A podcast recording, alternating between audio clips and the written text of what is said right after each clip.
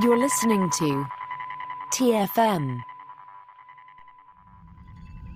Want to join in the conversation and share your thoughts on this episode? Join the Babel Conference, our listeners' discussion group on Facebook. Just type B A B E L into the Facebook search field, and we'll look forward to seeing you there.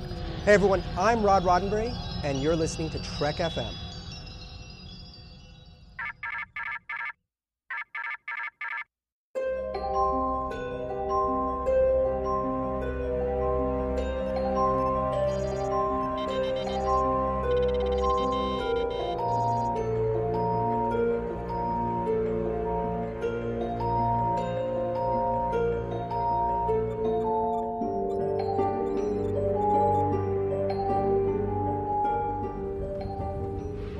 These books?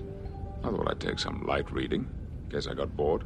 Well, hello and welcome to TFM's local books and comic show for Star Trek. And I'm just one of the hosts, Matthew Rushing, and so excited coming at me all the way from the ocean, in the middle of the ocean, on an island, the one and only Casey Pettitt. That's that's how dedicated he is, folks. Yes, I you know I I go a quarter way around the world and I'm still here. yes, I am recording from sunny, windy Maui, and uh, I think the only other time I've recorded not from home was when we did our first contact making of book. I think it was in Vermont, so I just travel far and wide for for this. That's fantastic. Well, we're excited to be here today as we are going to be uh, talking to Derek Tyler Attico about his autobiography of Benjamin Sisko by none other than Jake Sisko, with him as editor. Uh, but before we dive into that, we've got some news items here. We've got a couple comics to talk about.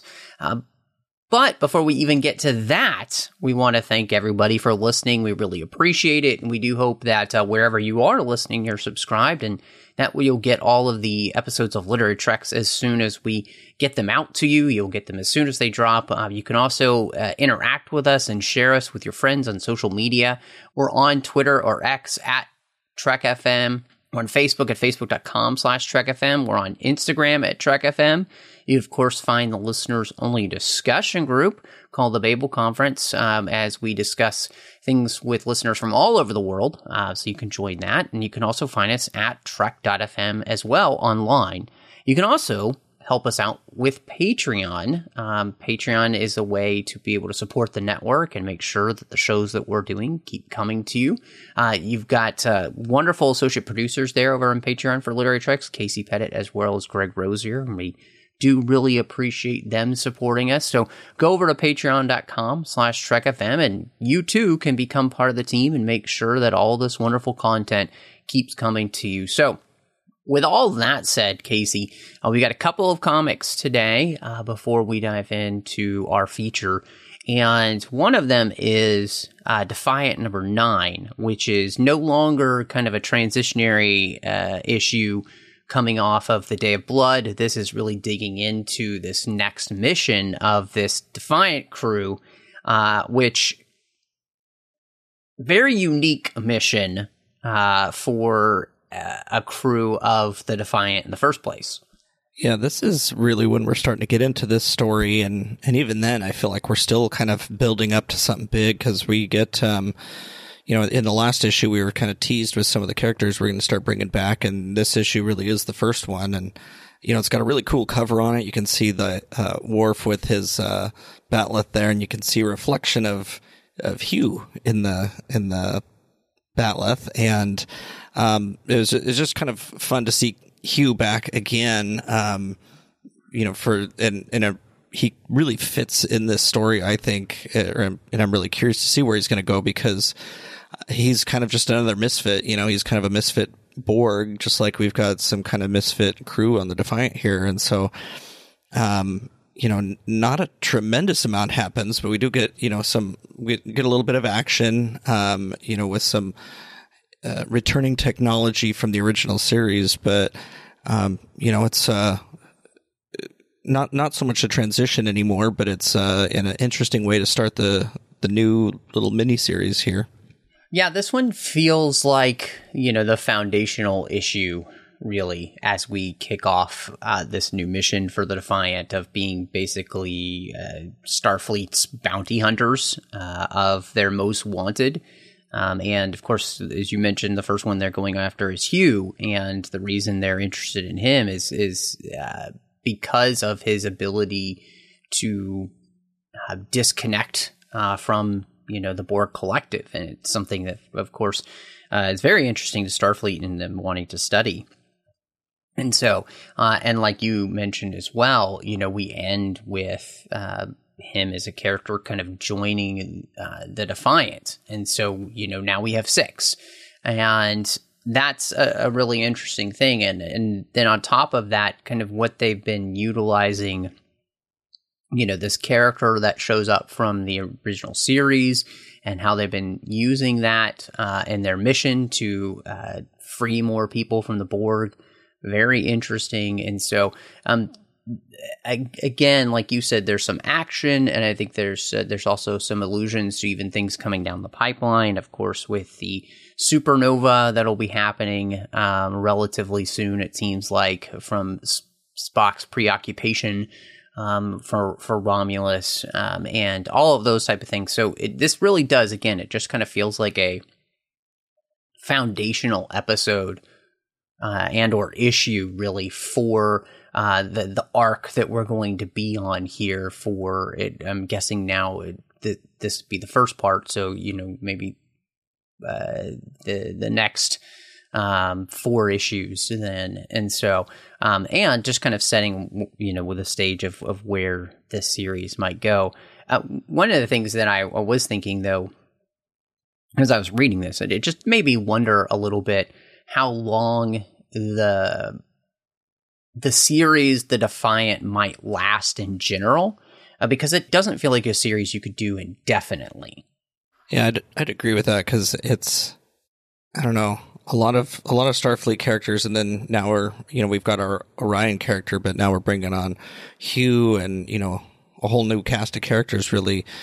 Um, but having them having quote unquote stolen the Defiant, although you know they are technically working for for Starfleet here, but it's kind of that um, you know plausible deniability on the part of Starfleet for you know they're almost like a rogue Section Thirty One. It's like Section Thirty One point five or something, and they, I love that. Um, it is just, just a little bit more um, legit than Section 31, maybe. But um, yeah, I mean, I think there's a lot of different stories they could do with this, but I, yeah, I think it, it, won't take very long before I think it kind of gets old and they start having to do um, some very different things or spinning off something else completely or just reabsorbing it back into the ongoing series.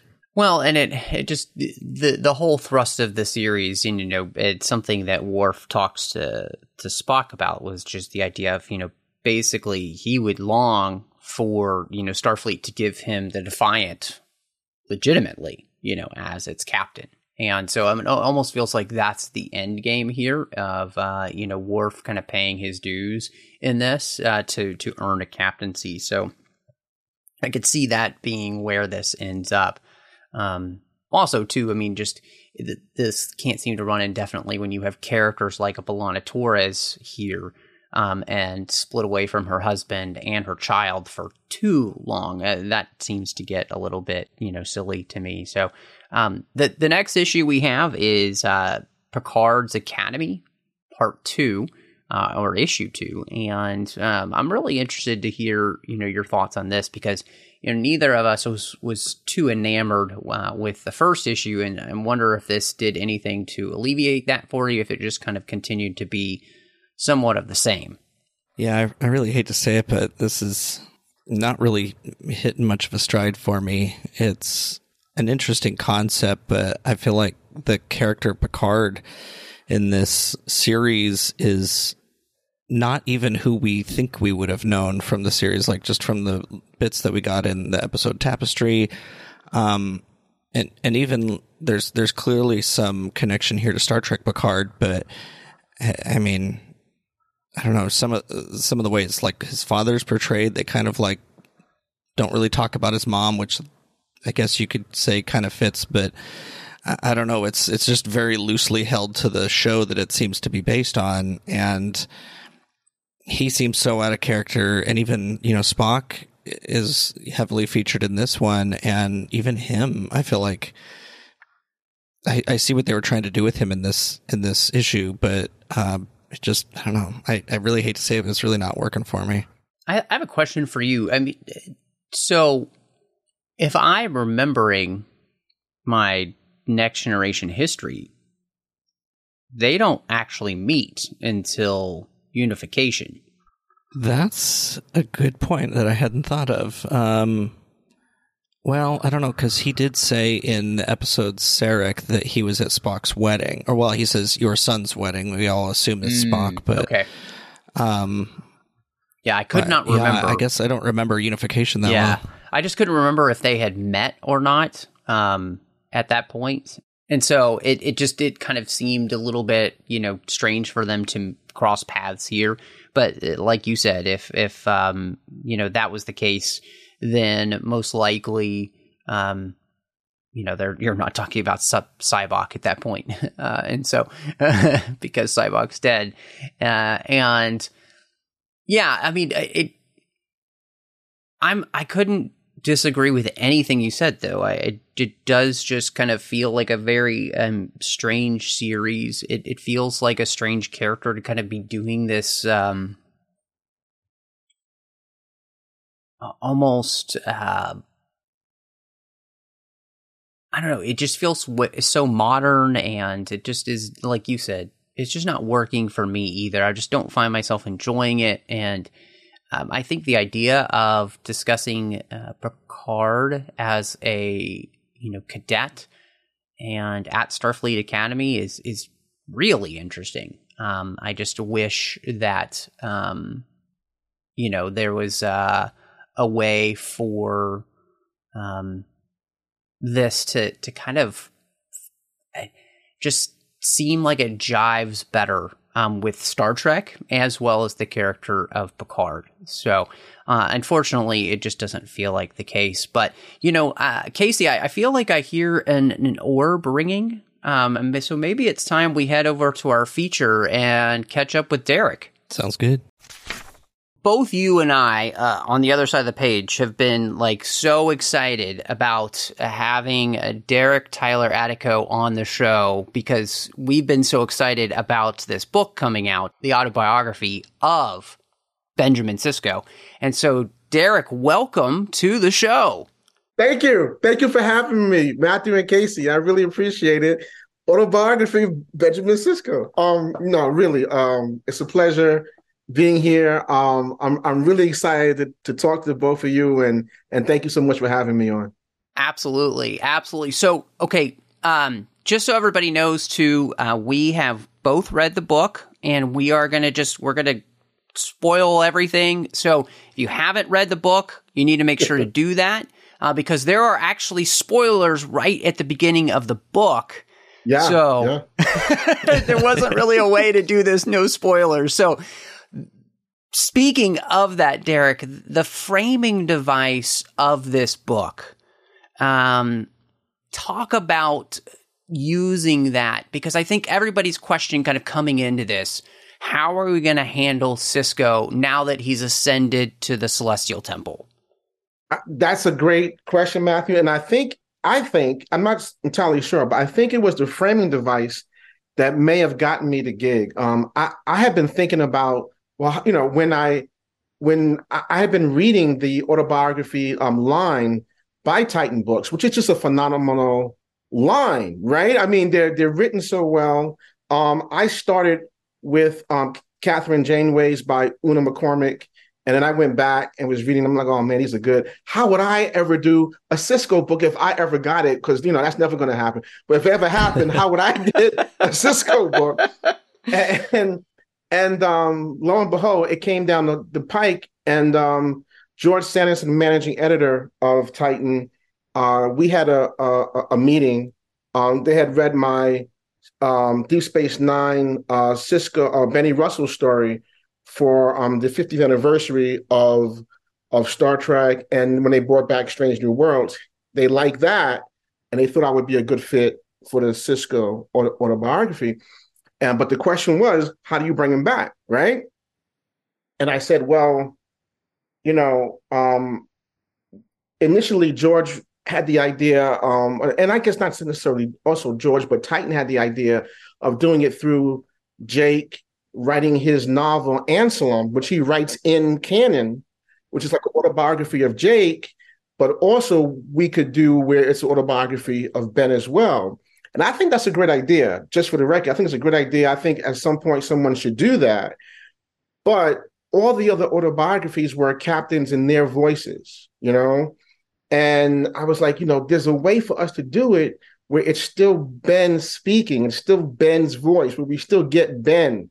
And so I said, you know, he can still speak to us through and from the wormhole. He can still do that because he's now part prophet, you know, so we can we can do that.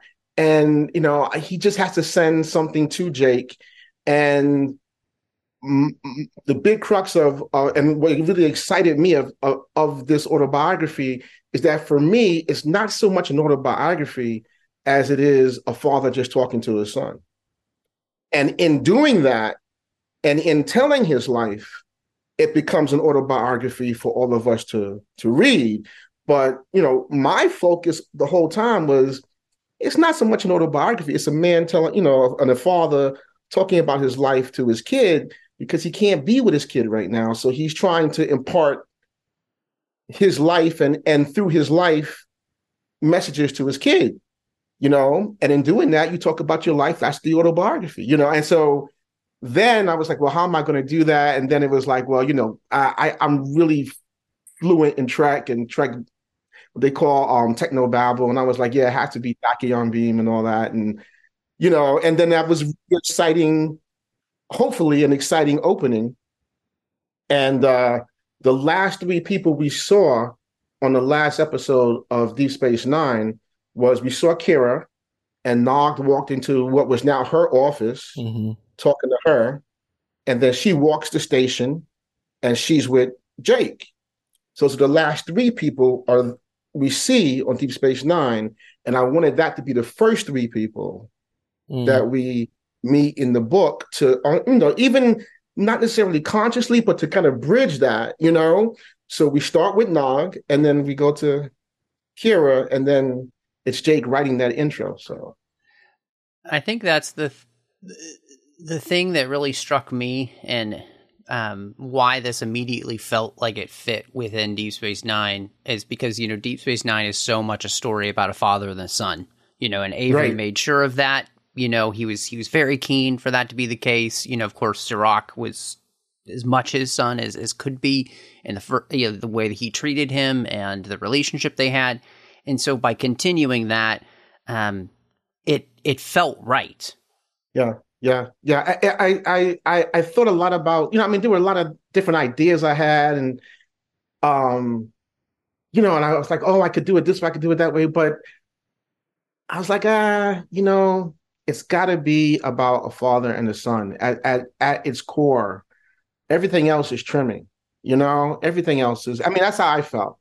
Um, because that's what I. I mean, that's what I cared about. I think, and I think ultimately that's what the Star Trek fan and the reader would care about. And and I, I wanted the book to be I intentionally wrote it so that someone that didn't have a, a huge familiarity with Star Trek or Deep Space Nine could come to it also. Because I'm aware that you know a, a, lot of people i've interviewed a lot of people for for trek magazine I, have been around trek a long time sometimes we watch Trek as kids and we don't come back to it until we're full grown adults, you know?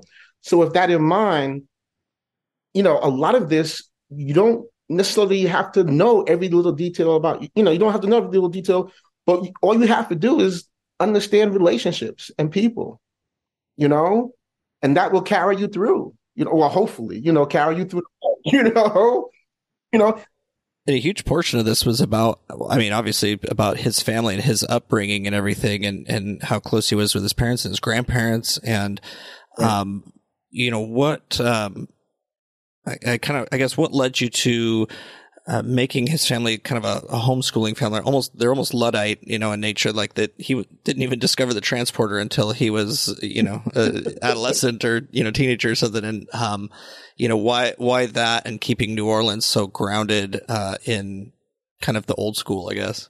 Well, yeah, that's a that's a great question, um, Casey. That's a great question. Um, well, two two reasons. Um, one is uh, Benjamin Sisko is such a balanced character, you know, and part of my challenge was this man is so balanced when we meet him. I mean, he has when we meet him, he has um, the trauma of his of the murder of his wife, but once he gets over that, we have a pretty balanced captain. You know, he has the work life balance. He, you know, he treats his people good. You know, he he's a father. I'm like, where did all that come from?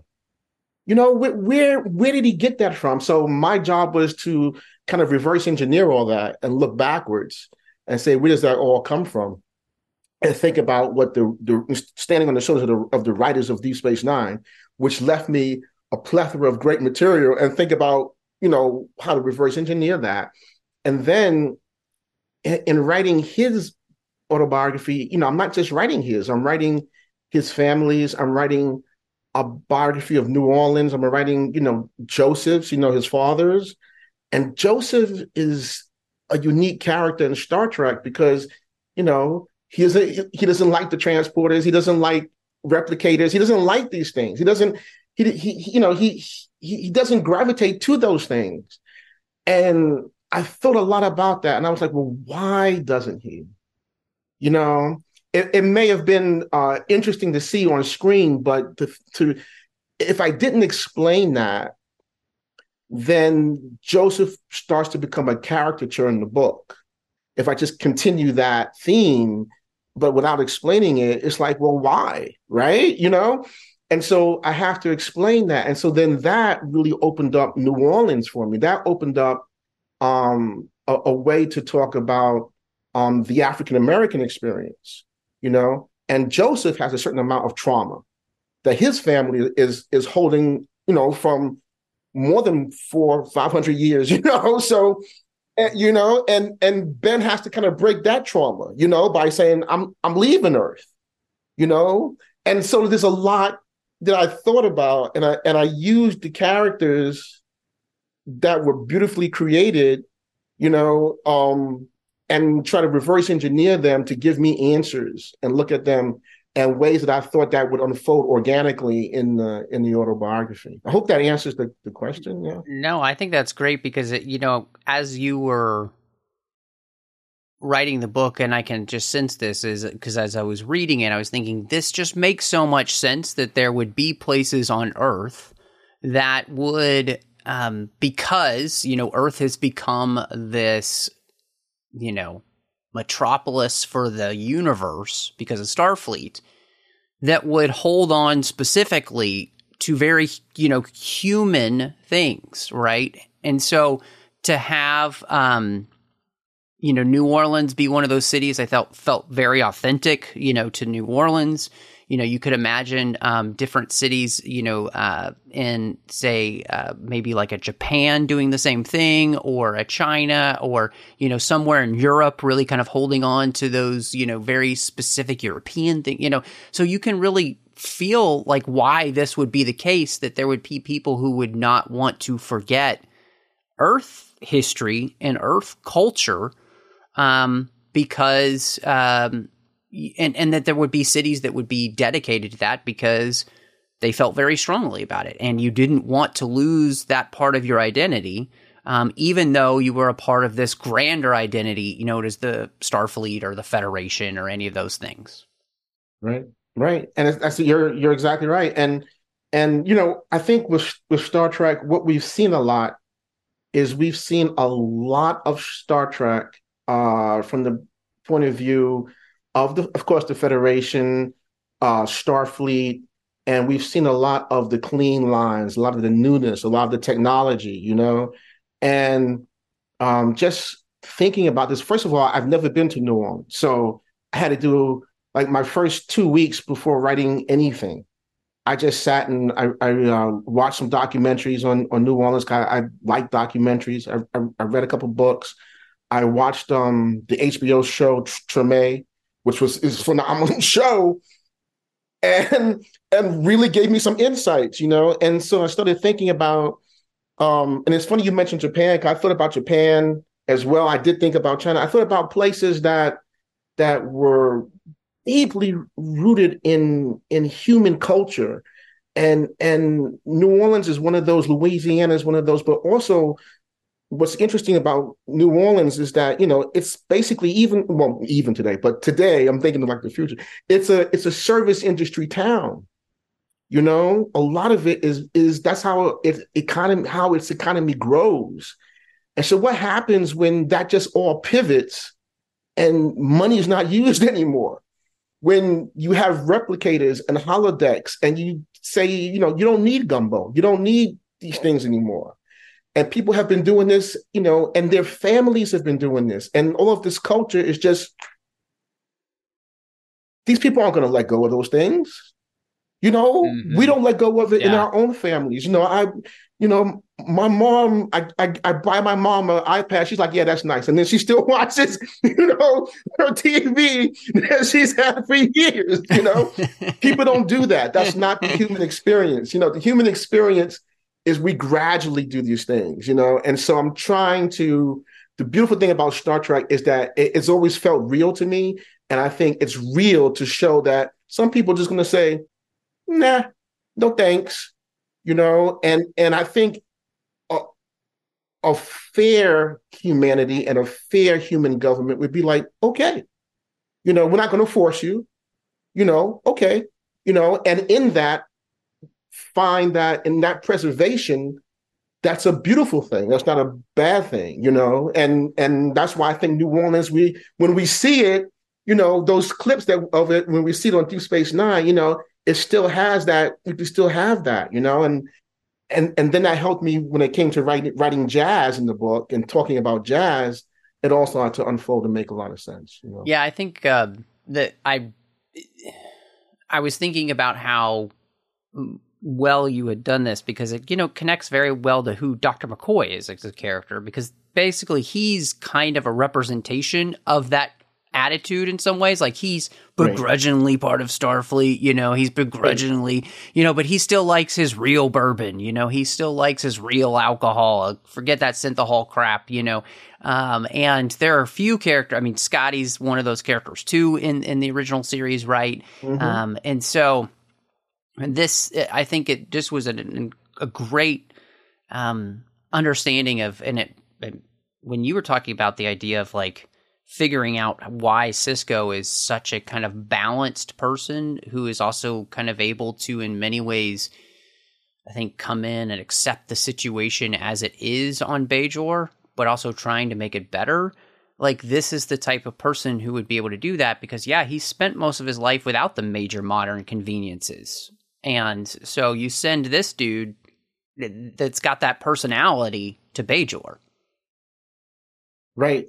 That's exactly, and that's why I spent so long in his childhood and in that because I, I, I was I was thinking I was thinking well you know in my head I was thinking the book will be like in it, it does have like three acts you know it has the uh the New Orleans childhood you know that that whole part and then he goes to Starfleet but but the the New Orleans the the whole family section carries through to Starfleet, and everything he learns there takes him to Starfleet, and then for the second act, and then for and then everything he learns at home and in Starfleet carries him through into the third act as an officer. But that's like our lives, right? I mean, hopefully we we grow on this curve, you know. I mean, and, and there are you know there, there are hills and valleys, but we hopefully we have this slope that goes you know that goes up, and that's what I wanted for him you know? And and i also thought a lot a lot about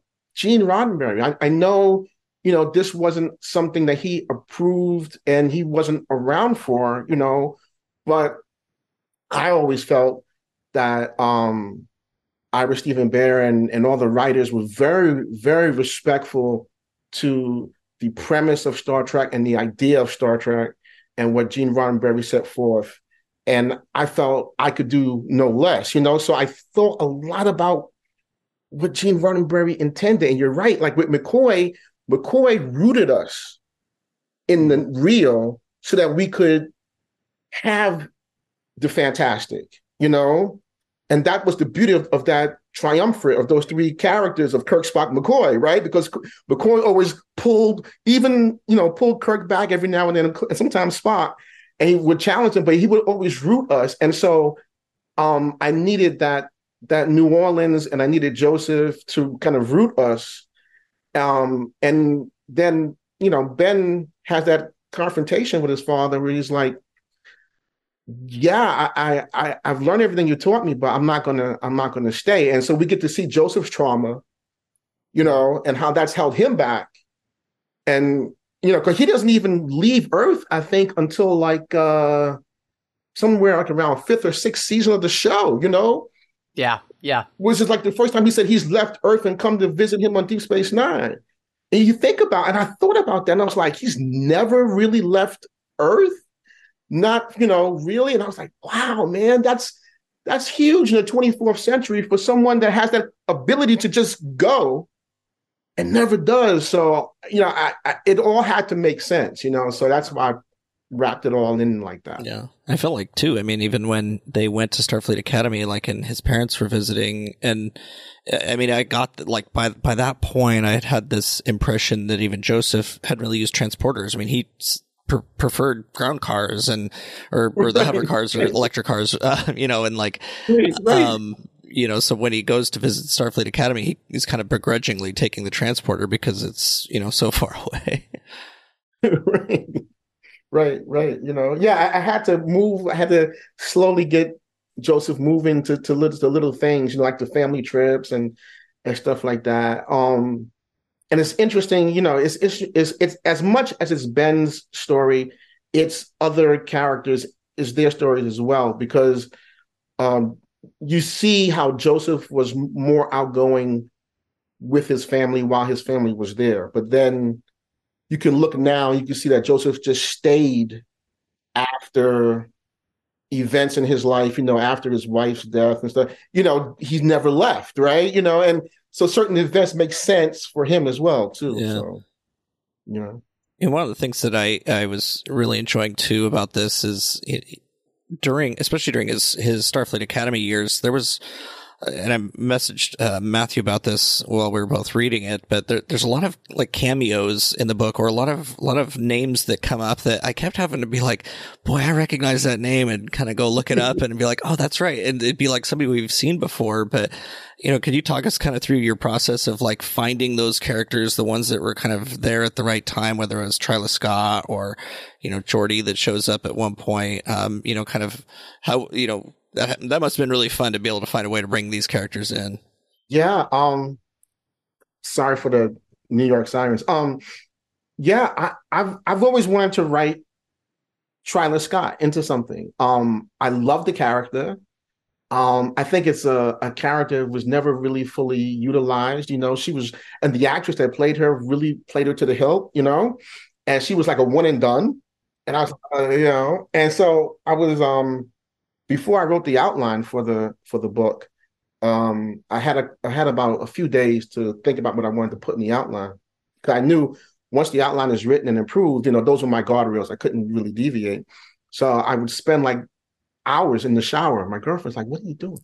like I'm in the shower, I'm thinking, I'm thinking, and and I was like, you know, I think the timelines line up. I think I can put Tryla in the book. And then once I started, you know, Memory Alpha, which we all love, and I went to Memory Alpha and I started looking and I had, you know, I really made sure that the timelines matched up. And I was like, well, I can really do something and do even more than I thought I could do.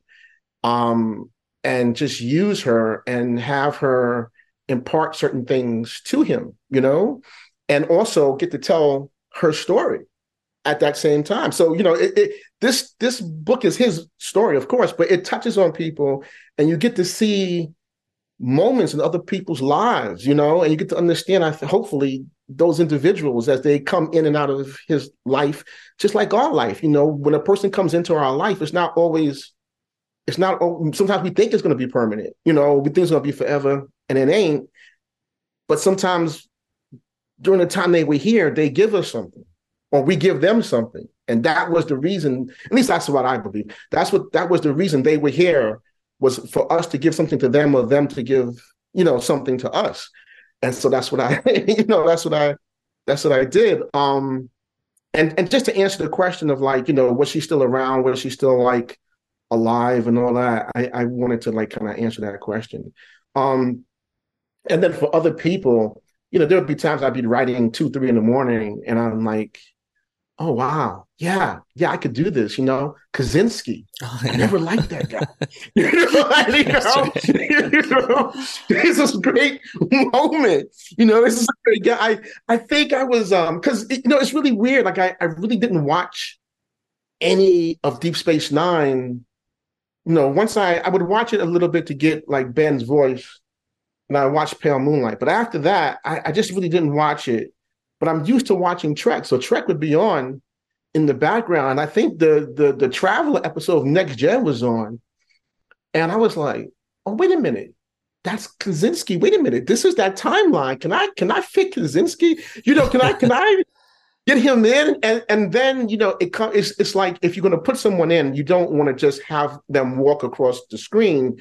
You want it to be something that is respectful to that character and makes sense and is congruent with that character, even if it's for a moment. You know, that's what I I come from a film background. So if a person's going to be on screen, then it has to be congruent and has to be meaningful for that character, right? So I was like, and that what I wrote for Kosinski is in line with Kosinski. You know, it, it, it it's in line with the character. You know, um, um. So yeah, so that was a lot of fun. And then going down the line and and thinking of people and writing people. Um, Data was was really a fun one. Um, um, Geordi, uh, that was a really a fun. Um, that was really a fun uh, chapter or, or scene. Um, I wrote that. I think I wrote that after mostly everything was done, and I just wanted something a little bit extra. And it was originally supposed to be um, Janeway, actually, Geordi, and Riker. I realized there was a time where Janeway, Geordi, and Riker will and Ben were all at the academy like for one year. And I was like, oh, the crisis protocol, I could I could do that. You know, um, but then we talked about it. Um, Titan and CBS was like, ah, that's that's a little too much to put all of those people um in that same room, you know? And I I was like, you know what, they're right. I I agreed with that. So we rolled it back and it was just Geordi.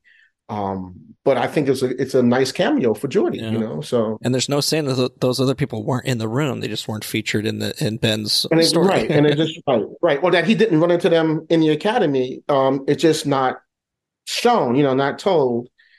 Uh, um, and then some of the unlike the other cameos, they the ones that you know they they made sense. You know, um, Shelby made sense.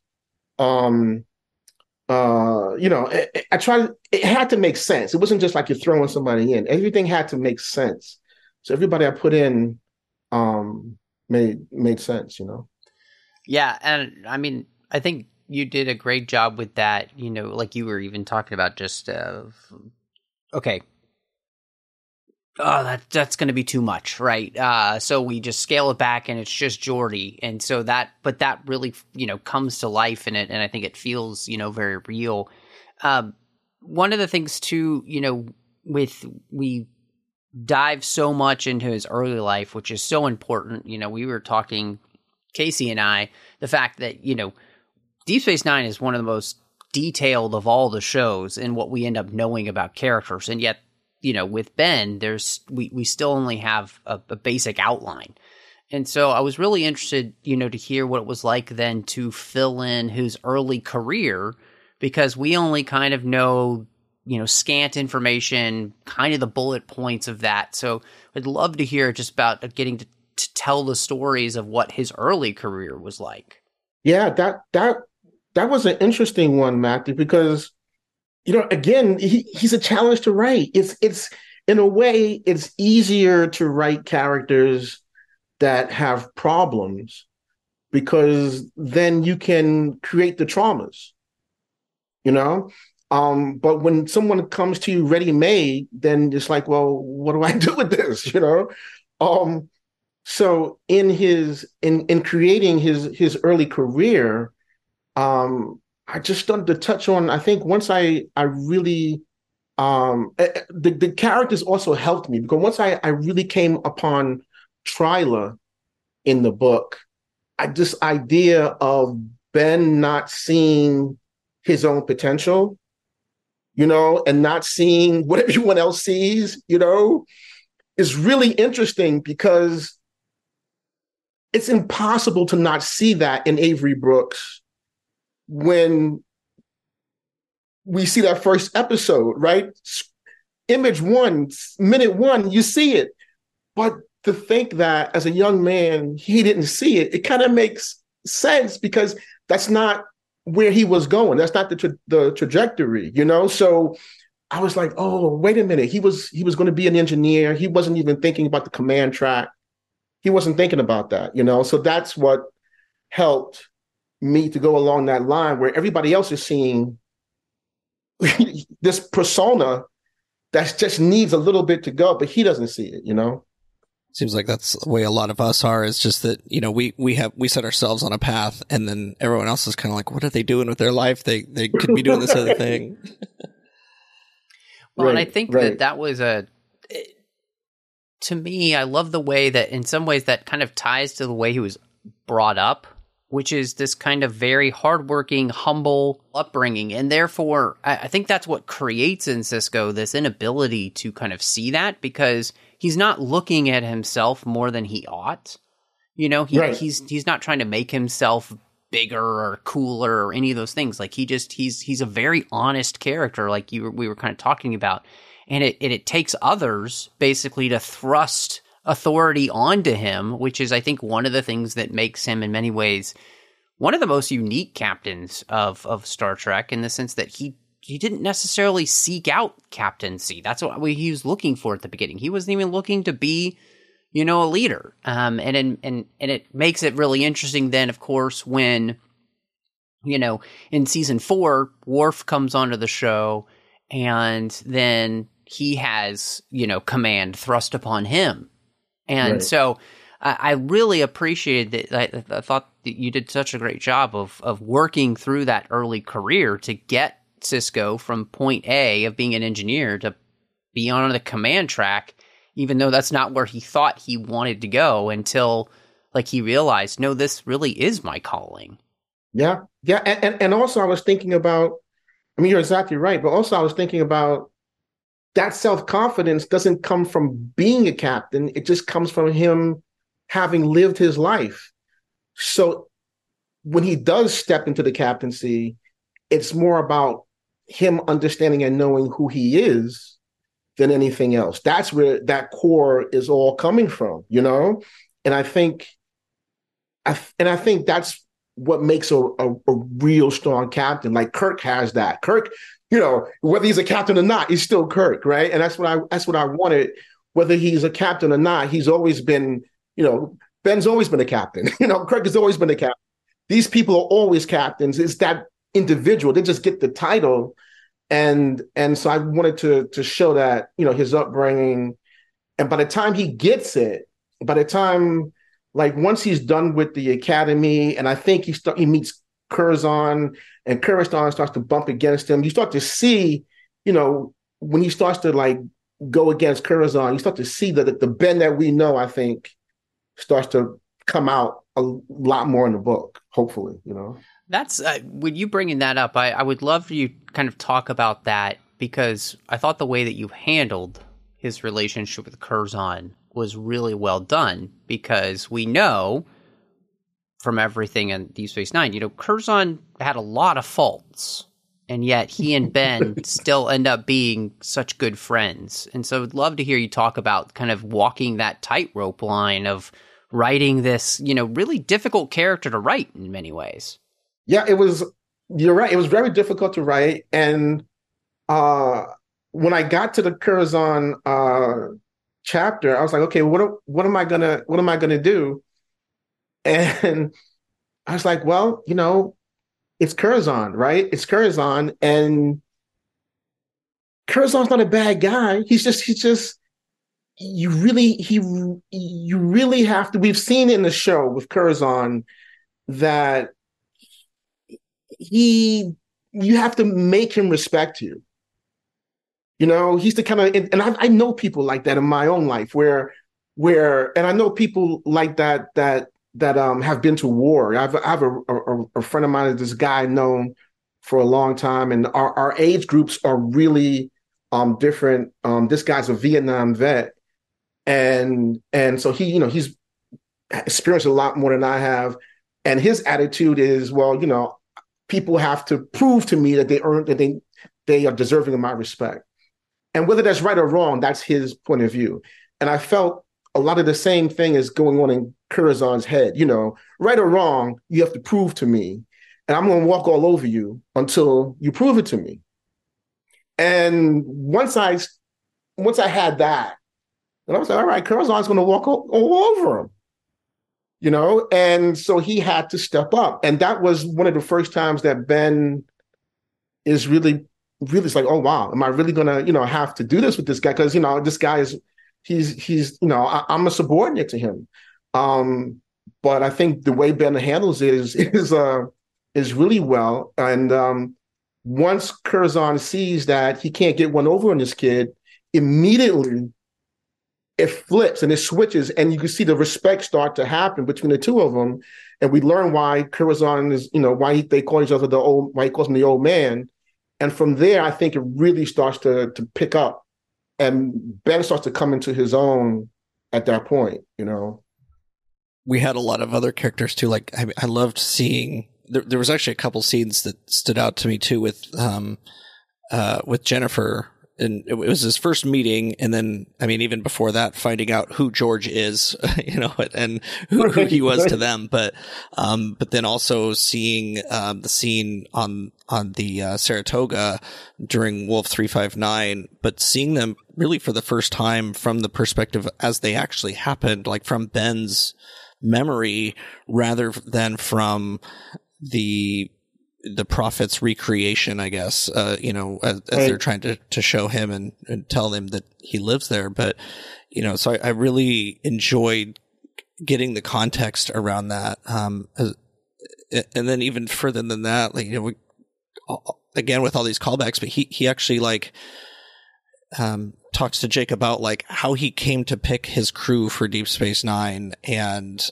like something I think that we never really, thought of. Like I never really thought that like, you know, we, we, we know that Bashir got to kind of, he had his choice of assignments, but to really know that like Ben was the one that he picked Bashir for this and he picked Jadzia because of Curzon, obviously. But, you know, each, each of these people he handpicked, um, I thought was just a really great way to really add to what we already knew about the, the characters and the story and everything and, and how everyone came to be here. It really just kind of filled out everyone's story a lot better. Yeah, yeah, thank you. Yeah, um that was interesting to do because I was thinking about well, you know, why is Ben picking these particular people? I mean, obviously they're the best, and obviously you know, Cur- um, and, and the whole and Dax and all that. But why is he picking these people? And and um, uh, at that by that point, a lot of what I was doing, it was just I, I was just um, in a certain zone because it was just clear to me, you know, everyone he's picking is single, you know, oh, yeah. Yeah. and you know, and that that's that's a factor that's that's that's he's thinking about, you know, because with three five nine, he's over, you know, he's over it, but it's it's it's but he's but it's not, and and he's thinking about that, and you know, if if I if I have a command structure now and something goes off, you know, look at what just happened to me and you know and that's reality right? You're going to be thinking about these things. So um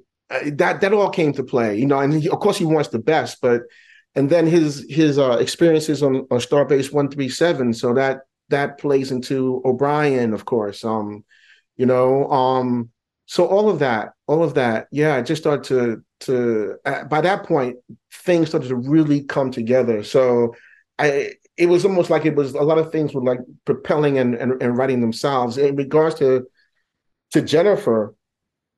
it was really hard to come up with a vocation that I felt was believable and organic for Jennifer. Because at first I was like, oh, she's going to be a teacher. Um, no, that's not good. Um, she's going to um, be an architect. Oh, that's not good. And so it just didn't feel right. And and um, I just still kept watching Emissary, and I realized that in the memory of her, she's wearing a blue bikini on a blue blanket at the beach. And then the only time he really talks about her is in this uh, last episode of second season, um, Jem'Hadar, um, and and he's camping with with Jake and and um, and um, Quark, and they're talking about how they all went water skiing, and he's like, "Yeah, your mom taught you how to water ski," and I'm like, "Wow." The only real pure memories of Jennifer are around water. You know? And I was like, oh, oh. And it then it just, you know, water, right? So she's an oceanographer, you know, and then and then that opened up so much for me when I got that, you know. So well, it, I mean, when you take that and then you know, especially he, him going to space, her really with the ocean, I mean, you can't get a lot. I mean, they're very similar in some ways in the science, but like in other ways, they're they're worlds apart. Um, but to kind of juxtapose that with his previous relationships, where you know with Twyla Scott, she was like, I, I can't be held back because of Starfleet, and then you know he had other relationships like that too, and then to have him in a position where he's like might have to make that decision again, and luckily doesn't, but you know, like he kind of has a pattern in his relationships like that. Yeah, yeah, yeah, and a lot of parallels. I try to put a lot of parallels in the book because in my life and in life there are parallels. You know, there are things that happen to me at at ten and at fifteen that I think about now that give me insights. You know, at the age I am now. I think that's all of us, right? So a lot of parallels and and um, all of that. Try to weave all of that in so you can look at the parallels between like you know Jennifer and Twyla, between you know between like you said his relationships and his friendships and all of those kind of things and, and say oh yeah I can see why this is all like that. You know? One of the things that you give us an opportunity to get a glimpse at is his time in the Celestial Temple as you know he's telling this this story to Jake and he's sending this transmission he gets interrupted a couple of times and so I just kind of love to hear your thought process um, on that because you know that's uh, the thing I think all fans are like oh you what is it like to be in the celestial temple for you know Ben Sisko at this point? point and so I would love to to hear you talk about just kind of crafting those scenes yeah, man, that that was a little difficult, man. I mean, it was like, what's it like to be in the celestial temple? And I was like, oh my God, what's it like to be, you know? And so what's so what's so hard about that is everything we've watched on Deep Space Nine, we've watched it, right? So I'm like, how am I going to convey any of this, you know, um, in a book? You know, how am I going to do that? And so I'm like, all right, all right. So then I just really started thinking about it. And originally it was just um going to happen once. But then I was like, you know, it, it could act, it could actually I can actually do more than that. I can do it more than once. And then um the idea was, well, okay, it's a autobiography, so it's in first person, right? So if I break that, you know, if I break that and go to like third, you know, if I if I just break it, then the reader will automatically be jarred and be like, well, this is not right. You know, what's happening, you know? And it'll it'll free me up to tell a different type of story, you know? And so once I realized that, I'm like, oh yeah, because now I can tell a story within a story, and you can actually take those instances and look at them individually or look at those just those in- instances and they are telling a story you know so it, it's it's you know and i'm i'm asking and answering questions in those moments in those nonlinear moments, as I as I called them. Um, so yeah, but that was difficult to to do because it was like, uh, and so um, I didn't write them for the longest time. I wrote around them and everything, and it was like, where are you going to place them? And then when I got to um, when I got back to the first one, I was like, this is a good place because I just was, I, I I was just writing, writing, writing about his life, his life, his life, and I said the reader now is just so cemented in his life. Now it's a time to just throw a curve and be like, what? did I miss a did I miss a chapter? Is something is something wrong with the book? Well, what's you know what's happening? and this is a great place to put that in, and and I, I think that worked uh worked well because it just it's just like it's just dropped in, and that's how it felt for him in the you know in the in the celestial temple. It just happens, you know. So well, and I mean, too, if you think that, you know, if Jake Sisko is technically the one writing this, you know, he, he's, he's an author himself and, right. um, right. has probably some understanding of what Ben's been through. I'm sure they've talked about it at some point, but also these are transmissions that are coming to Jake from Ben anyway. So he's getting some sort of, you know, visions himself, I'm sure, as he's writing it. So, I mean, that, that's kind of, at least for, as I was reading it, kind of how I was interpreting that. Cause it, like, it was jarring because the first one doesn't happen for quite a while into the book. Mm-hmm. And, um, it, it does, it, I had exactly the feeling that you were just describing. I was kind of like, wait, what, what just where am I? okay so now i'm in a celestial temple but this is an autobiography so was, you know so it it i mean it, it worked for you know what you were going for for sure Good. Yeah. Yeah. And and um and right, this is all also, you know, we're reviewing what what has been sent to Jake. So is Jake writing it? So, you know, and even Jake says that there's some jarring stuff in here. So yeah.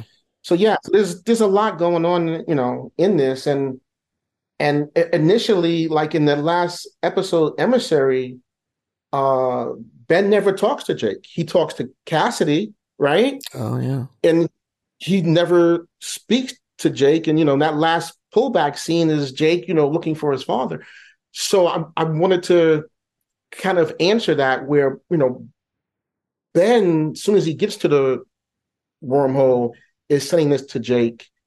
But because he's now nonlinear himself, it doesn't get to Jake right away. You know, mm-hmm. he, he, he's still working through, it's all new to him. So it doesn't get there to a year later and then it takes two years for Jake to process the material that he's got. So, you know, so that explains things. And I'm trying to show that even though Ben is in this place, he's not a master of it. You know, things are still happening around him. So, yeah. What was it uh, for for you to kind of end the book with Benny Russell?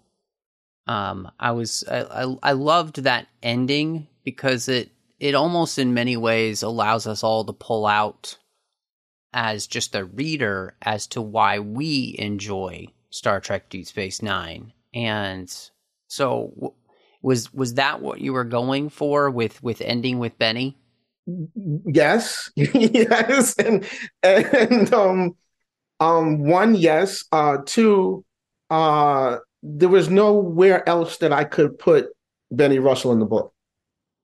There's just there's nowhere else I could put it. And and then um before before doing the uh, outline, I was like, yeah, yeah, the end.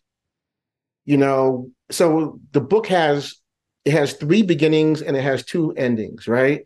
Because it has the the Nog opening, then it has the Jake opening, and then it has Ben's opening. So it has three beginnings, and then you know Ben ends it, but then Benny ends it as well. And so in doing that, I am saying to the reader, I mean, it's a little meta, but I'm saying to the reader, you know, there, there are things that I want, hopefully, the reader to think about, not just what they've read, but about Star Trek and why we all, why, why it's still here.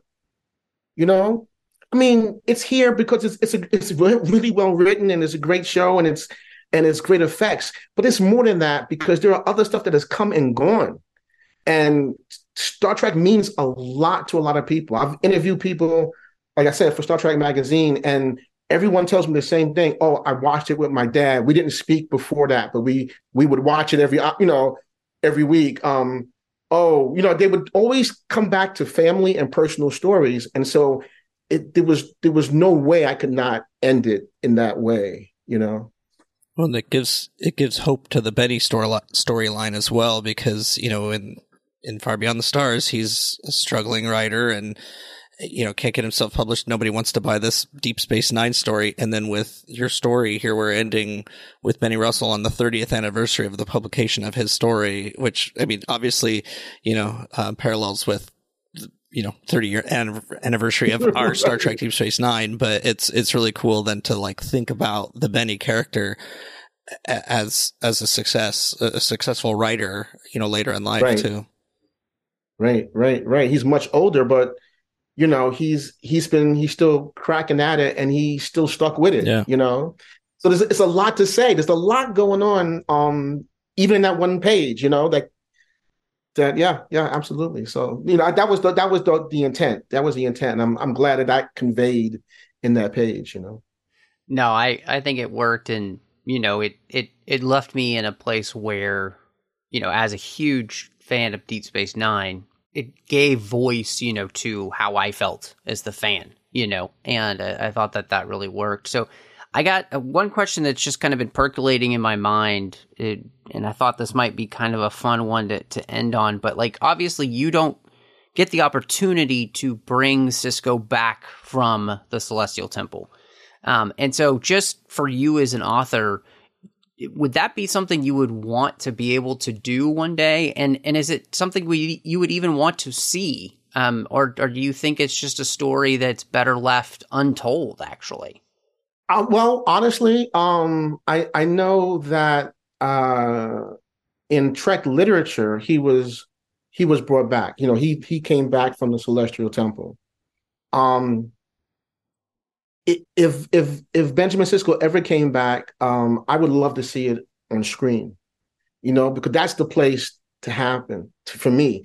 If it if it doesn't happen on screen, um, it isn't at this point for me personally it doesn't have to necessarily happen on screen uh, but i do think there are still questions that need to be answered on screen you know um, what's going on with deep space nine? And we, we kind of got a little bit of that with lower decks but what's going on with, with deep space nine?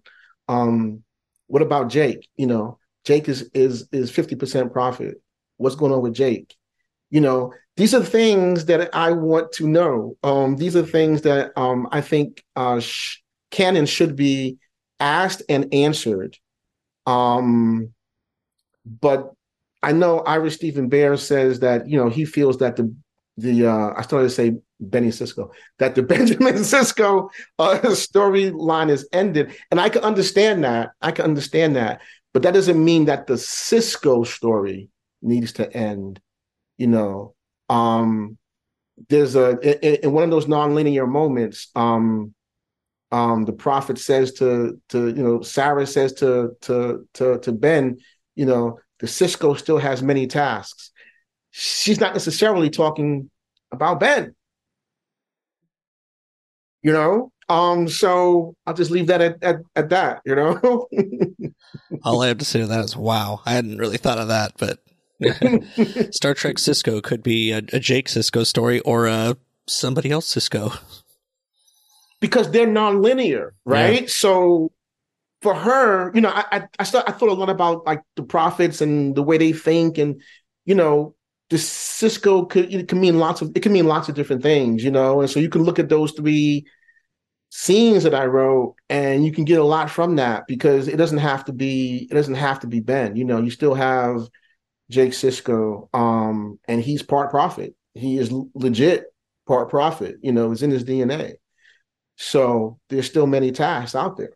So. Yeah, that's a great that's a great point. So, well, one, Derek, uh, appreciate you joining us. Uh, so much fun as always to to get to to pick the brains of the authors of Star Trek books, and so thank you for the book and and everything too. But as always, um, let everybody know, you know, where can people find you and follow you, and of course, you know, see what you know you've got coming up. Obviously, we'll be releasing this the the day that the book is dropped, so everybody can listen to it. Um, so yeah, let people know, you know, where they can pick up a copy of this and what else you might have coming up uh, down the road.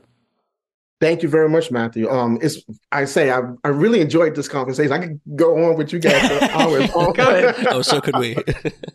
right, right. It was really, really great, great conversation. Um, uh, the book uh drops um next Tuesday, um, a week from today, um, November twenty first. It's available uh pretty much worldwide anywhere that you uh purchase books. It could be pre ordered now. Um uh, I, I, say pre-order and you'll get it sent to your house. That's the that's the easiest way, I think. You know, or if you want to go to a bookstore, you might want to call and find out if they're gonna if they're gonna carry it. Most will, but you want to make sure before you go. Um, as for me, I can be found at um, social media, D Attico, D A T T I C O, on um, X Twitter or Twitter or whatever it's called now, um, Facebook, Facebook, Instagram, um, um, TikTok, all those places. D Attico is where you can find me. Um, my website is derekattico.com. Um, I'll be doing some conventions. It looks like I might be doing a con next month, and I'll be posting about that. And um, next year, of course, I'll be doing um, shore leave and um, uh, Trek, uh, a few Trek conventions. I'll be posting all about that, and um, I'll be, you know, writing as much as possible and some stuff I'm working on, but nothing I can really talk about. And you know, um, hopefully, uh, well, I don't know if I'll be doing any any, any Trek stuff uh, next year. We'll see. Um, but I'm happy to talk to anybody on social media if they just uh, give me a shout out at um, D Attico. Awesome. Well, again, as always, you know, it's a, it's always a pleasure for us to to to be able to to get the time of the authors, you know, and and so thank you for for spending time with us, and I really do. I, in all honesty, I hope everybody will pick up this book. As a huge Deep Space Nine fan, it's a joy to read, and uh, it seems like you know perfect gift for the holidays. Absolutely, it's yeah, yeah, right. I mean, Thanksgiving is a, uh, it comes out on the twenty first. Thanksgiving is that same week. Christmas is right after. You know, and and you can any any uh form of trek, you know, any trek that you like. Um, I got something for everybody in there, as you guys can probably attest to. You know, there's there's lots of different uh trek in there, not just Deep Space Nine. So, you know, this there's a lot of Easter eggs and and cameos in the book. So, absolutely. Well, thank you, Derek. This has been great. Yeah, thank you. Thank you both, Casey and Matthew. Thank you. I appreciate it. Well, it's always great to get a chance to meet with uh, an author of our favorite Star Star Trek books. It's um, it's an honor to have them, really, and I'm I'm glad that we've gotten a chance to to talk to Derek about this one, the the autobiography of Sisko, because you know, like I'm sure we've mentioned numerous times we've both been looking forward to this one for a long time. So, um, you know, I I look forward to see what Derek's got coming in the future, and uh, you know, lo- would love to see more Star Trek from him. Yeah, and it's it's it's so interesting too because I feel like. Uh, whereas so many of these autobiographies are, you know, you already know the entire story, and and yet I, I feel like with Sisko, there's just so much we don't know about him as a character, even though we spent seven years with him. And I think Derek did such a phenomenal job of filling in all of those time periods we didn't know anything about, really, that were only hinted at in the series. And that's exactly what you would want from this. And I mean, I think, like you, Casey, you know, this is um, a book that I absolutely loved you know, and could not recommend it more to everybody, especially as we hit the holiday season here. You know, if you're needing Christmas gifts or whatnot for somebody like I, and they're a Star Trek fan, there you go. You got this, and you got the uh, making of Star Trek Two. So, yeah, a lot, lot that come, lot that came out this year. Awesome. Well, hey, uh, you know, if anybody wants to catch up with you, Casey, uh, where you know might they find you and see what else you've got going on? Yeah, you can find me on Goodreads, Letterboxd, Twitter, and Instagram at Knitting Trekkie, and then you can also find me poking around on Facebook in the Babel Conference. And of course, you can find me all over social media under the name Matt Rushing 2 uh, you can also find me here on the network uh, doing a bunch of other shows. Of course, the 602 Club, talking about all of our franchises we love outside of Star Trek. Then Literary, then The Orb, Warp 5, Saddle Up, and The Artificial Tango. Uh, you can also find me over on the Nerd Party Network with a couple of shows. One's completed called Owl Post, talking about every single chapter of the Harry Potter series, one chapter at a time, and Aggressive Negotiations with John Mills. We're talking about Star Wars each and every week. But as always, thank you so much for joining us. And until next time, live long and read on. What do you call that light reading? To each his own, number one.